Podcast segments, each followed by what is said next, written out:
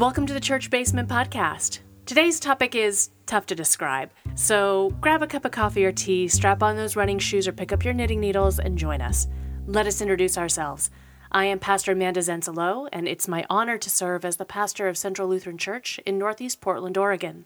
And I'm Dawn Miller, a member here at Central and the producer of the podcast. So, the whole reason for this hard to describe topic is some recent events in the news, and we're talking specifically about what happened in Charlottesville. Correct. So, for those who are listening to this in an archived fashion, we are currently in the third week of August Yes. in 2017. Yes. And last weekend, there was a march in Charlottesville, Virginia, by those who are self professed white supremacists and those who believe in the primacy of the white race. Going on at the same time was a counter protest. And this is where things took a horrible turn.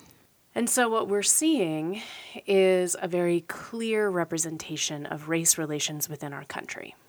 Yes, Which- we have not figured it out, sadly. Frankly, they suck. Yes.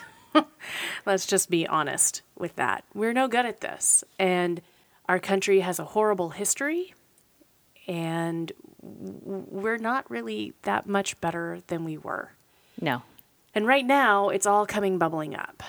And so, a few things as we head into this conversation around race relations and how we do this, and maybe not necessarily how we do this, but just some reflections on the events of our world right now. We want to make a couple of clear statements. First, as a part of the Evangelical Lutheran Church in America, the ELCA, I would like to say that our denomination is not good at this yet. No, for all of the accepting that generally happens, it's a pretty white denomination. It is one of the least diverse denominations in the entire country. I believe it. Even historically, African American congregations have more diversity to them than the ELCA does. Wow. We have a frighteningly low percentage of diversity. That's something we really need to be aware of and really look at. And it calls us as a denomination to take some really hard looks at why it is that our denomination is so white, mm-hmm. Why it stays that way, and what we could learn by getting out of our comfort zone and learning about other denominations that we are already in partnership with or are building partnerships with. Mm-hmm. For example, the AME denomination, the African Methodist Episcopal denomination, we mm-hmm. are already in full communion partnership with. The AME Zion denomination, we are in opening conversations of partnership with. Both of these are historically African American denominations. But many of my colleagues and pastors in other cities that I know don't even know who their local AME or AME Zion congregation pastors are. And until I moved to Portland, neither did I. Mm-hmm. I There didn't is even no real reason to seek it out. right. I didn't even know we were in partnership with them or that they were historically African American. And that's where I'd like to state a little bit of my own implicit racism oh, as Oh, we yes. enter into this conversation. Whether we acknowledge it or not, we have it. Absolutely. And I totally acknowledge that I have a deep racist history, not only because of where my family roots are and the inevitability of being a daughter of the South and having that as part of my family heritage, but also my own unexamined racist past and my own pieces where I need to do my looking and learning about why I have felt the way that I have sometimes or done the things that I have done. It's ugly, it's shameful, it's not pretty. I don't like that about myself. I don't like that part of my own head game. Mm-hmm. But the reality is, if I try to ignore it, It's not going to go away. it's not going to go away. and it's it's not going to change. That's the biggest problem. Precisely. And so I confess my own inherent racism and I confess the racism of my denomination and the racism of our congregation. Oh, yeah. I'm solidly standing next to you in this. And so we come into this and we're not looking for ally cookies, and I'll explain what that is down the road sure. by saying this, but I think that there are a few things that need to be stated up front in these kinds of conversations. So, the other piece that we want to say is that as a podcast, as the hosts of this podcast and the speakers who speak on this, and as the pastor of Central Lutheran Church in Portland, Oregon, as a member of the Evangelical Lutheran Church in America, we denounce white supremacy. Yes. We denounce the things that are being lifted up by what they are calling the alt right movement. Absolutely. We denounce discrimination based on race, gender, orientation, health, physical abilities, or any other label that we may try to use to separate us from them. Mm-hmm. I also want to say that calling these things out and saying that they are not welcome and are not acceptable is not a form of intolerance, but it is a way to create the kingdom of God on this earth, on this realm, for our world. And I know that many people feel like if you don't let us say these things, then you are being intolerant and you're being hypocritical because you call for tolerance. No, that's just an easy excuse. It's an easy excuse and it's a way to silence people. Mm-hmm. Because when people do hold diversity as a deep and strong value, saying that they don't allow diversity silences people, right? Mm-hmm. Because that's their ideal. But it's okay to say to someone who does not support diversity that I don't support your opinion. Mm-hmm. And that your opinion, while it is yours and you get to state it because this is the United States of America and we do have freedom of speech, mm-hmm. doesn't mean that it is acceptable or welcome or will be respected. It does mean we will listen to that opinion, mm-hmm. but it doesn't mean any of the other pieces. And so there are the strong statements that we wanted to state at the beginning of this podcast and make clear. Now, this last week, I was on vacation. I was too. Actually, I was camping where there was no cell service. So for me, when I came back on Monday night Oof. to finally check everything, I'm like, I don't want to get back into it. I'm just going to delete it all. And then I went looking on Facebook and then I went back to my trash and my email because there's no way you can just let this one go. I had to go figure out what was going on. Yeah. And it was so sad. Just so sad. It was heartbreaking. Absolutely. And I think that one thing that we want to talk about and how do we find our way through these kinds of conversations and and race relations, one thing that I want to bring up is that self-care is important. Mm-hmm. Right? So we were both on vacation we were both recharging our batteries, out spending time with our families and in spaces that we love and in spaces that will recharge us. That is not a bad or evil thing to do. No. In fact, sometimes that is really, really critical that that work is done. I'm terrible at vacationing. It was nice to not have cell coverage, just to be able to unplug myself from the world. However, you cannot fool yourself into thinking that burying your head in the sand is going to fix any problems because exactly. it's not. And that's the other flip of the coin. To take care of self care is one thing, but to avoid the problems or to ignore it or to hide your head in the sand because you don't want to deal with it and it'll all go away that Frankly, way. Frankly, that's part of why we're here right now. Precisely. And so don't let self care lead you to the point of becoming a part of the problem. Mm-hmm. And that's the fine line. There's your balancing act, folks. To live the law and the gospel at the same time. To know that you are implicitly a part of the system that needs to be aware of and participating in fixing the system. And the gospel side that says, remember that you are beloved and that you will be well and truly cared for by a God of grace. Those two things balance out together, and it's our responsibility to walk that tightrope of resting and engaging. Mm-hmm. Can't do one over the other, or it won't turn out well. So there's tip number one about how to actually engage on some of these pieces as we go on in the conversation. So, back to that ally cookie thing. Okay.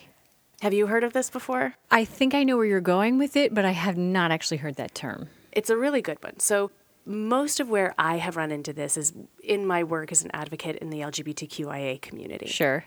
And the call on this one is basically that incentive as someone of privilege that when you've done something, you're like, look, I went and I did the thing. So, an example would be, or could be, me saying, look, I'm a cis heterosexual white woman of privilege, but I show up at the Pride Festival and spend my entire weekend serving the community. Aren't I great? It's not unlike getting a merit badge. right? Right? And then you're asking for ally cookies. Like, mm-hmm. oh, good job. Here's a cookie. You're a mm-hmm. good little ally. Right? That's a problem. Mm-hmm. Because it's not about you. Bingo.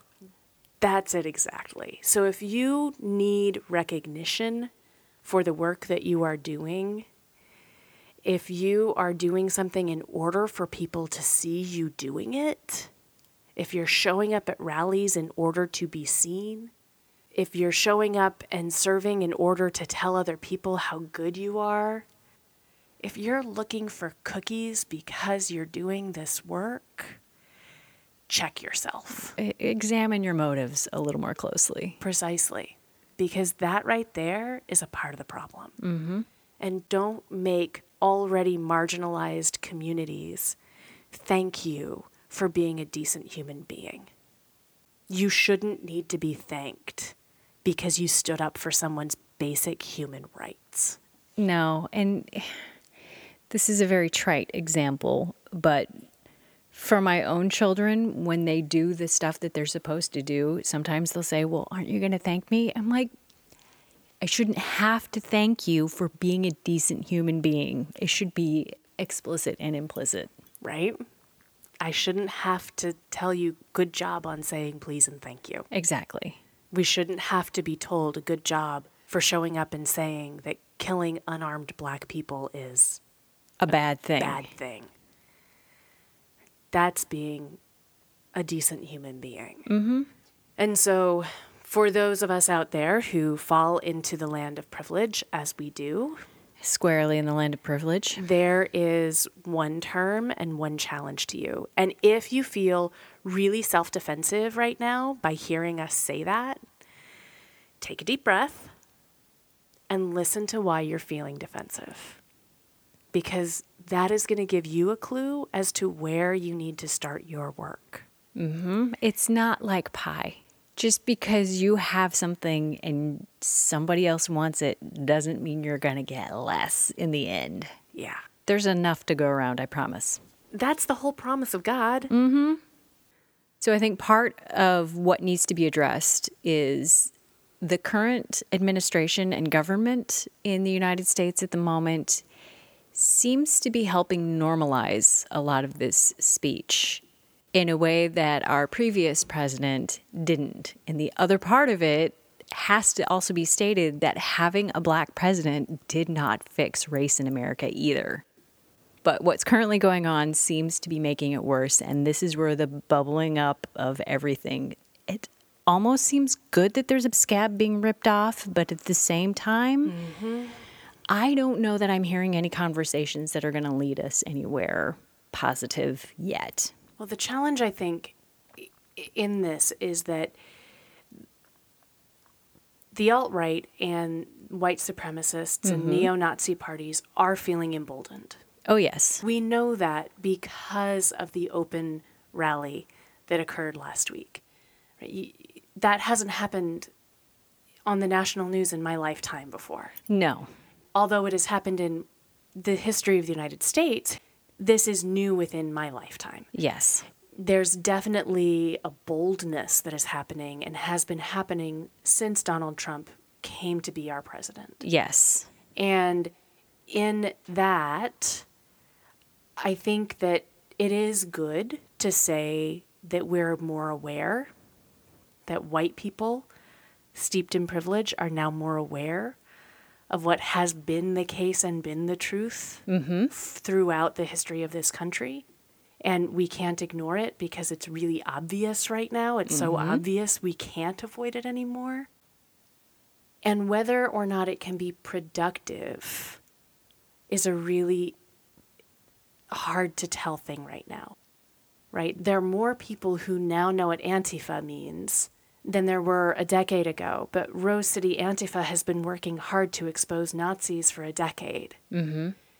And there are those who will be upset that I even say that out loud as a pastor, that you're supporting violent reaction to violence.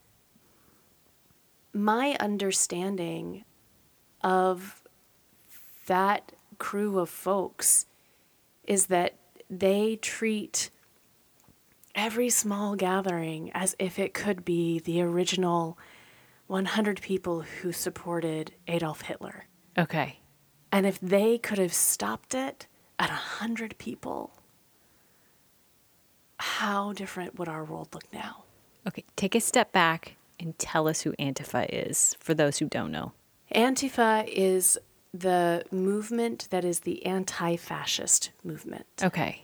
And it's shortened to Antifa, A N T I F A. And they are often the group who show up with the black scarf covering their faces. They're often young, sometimes they're white, and it is a group that sees destruction of property and other what could be viewed as violent reactions as a way to respond to the violence that has been happening for centuries to other communities. Okay. I am not completely clear on all of it. Okay. I still have so much I need to learn about that movement and about that way of reacting to what's going on. I have learned enough to be curious and to not automatically condemn it. Mm-hmm. I don't know that there have been that many movements throughout our history that have brought about real change that haven't come with some kind of destruction of system attached to it. Mm-hmm. It doesn't mean that we react with violence, but the reality of violence being done too is, is very possible. Mm-hmm. It's a complex topic. Oh, deeply complex. It's so hard. and we are not thinking we're going to solve it in one podcast. No, and we're not going to solve it in one year, and we may not get to solve it in a lifetime, but we are called to wrestle with these questions and to ask the questions and to learn about these things and to not automatically condemn just because we don't understand. What I would hope is that it starts dialogues. Not violence, not shouting matches, but let's just start some dialogues of where we can go from here. I'm going to throw in this really random thing. There's a really great episode of Doctor Who. Okay. Bringing it back to Doctor Who. Well I done. I know. But there's this really brilliant one where Peter Capaldi is the doctor, so it's in the last few season and I forget. Oh, it's called Zygon Invasion and Zygon Inversion are the two episodes they go together. Mm-hmm. And the basic premise is that eventually there's this mutually assured destruction moment.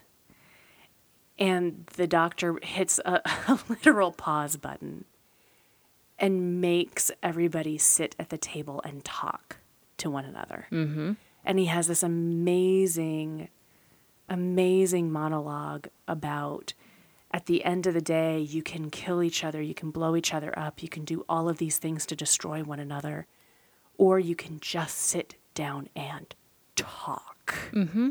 Challenge with that is that everyone has to be willing to listen. Yes, it gets a little bit back to the hard hearts discussion we had in the past. Yeah. And it gets back to where do we draw the line? I can't sit with someone who says it's okay to think that someone is less than because of how they were born or where. Mm-hmm. I won't cross that line and join you there. And so, if you're not willing to see that neither death, nor life, nor ruler, nor sword, nor power, nor principalities, nothing on all of creation can separate us from the love of God in Christ Jesus, if you can't go there with me, if you can't see the divine in every living thing, and instead you see your greaterness and your more loved by Godness than this other creation, if you can't enter that conversation with me, then I can't enter the conversation with you. And so I don't know how to sit down and talk about things when this is what's on the table. It's a hard and difficult and painful time. And if we allow ourselves to trickle down the road into allowing hate speech and allowing people to see a life as less than, we're heading down a road that is so dangerous that we have seen played out in history. And we have a responsibility as people of faith, as people of privilege, to use our voices and to call that out. Mm-hmm. And so this week, here's our podcast a basic, pathetic, probably wrong, grasping attempt. But it's an attempt. And it's an attempt. And instead of a last question, I think we would love to challenge anybody listening to make an attempt. And we're even going to issue an invitation for you to join us at a Worship in the Park opportunity. Absolutely. So this week, August 20th, 2017, at Dawson Park, directly across from Legacy Emanuel Hospital in Northeast Portland, there are four congregations gathering together. We're exiting our buildings and we're taking the church into the world. And this is our third annual joint worship service in the park.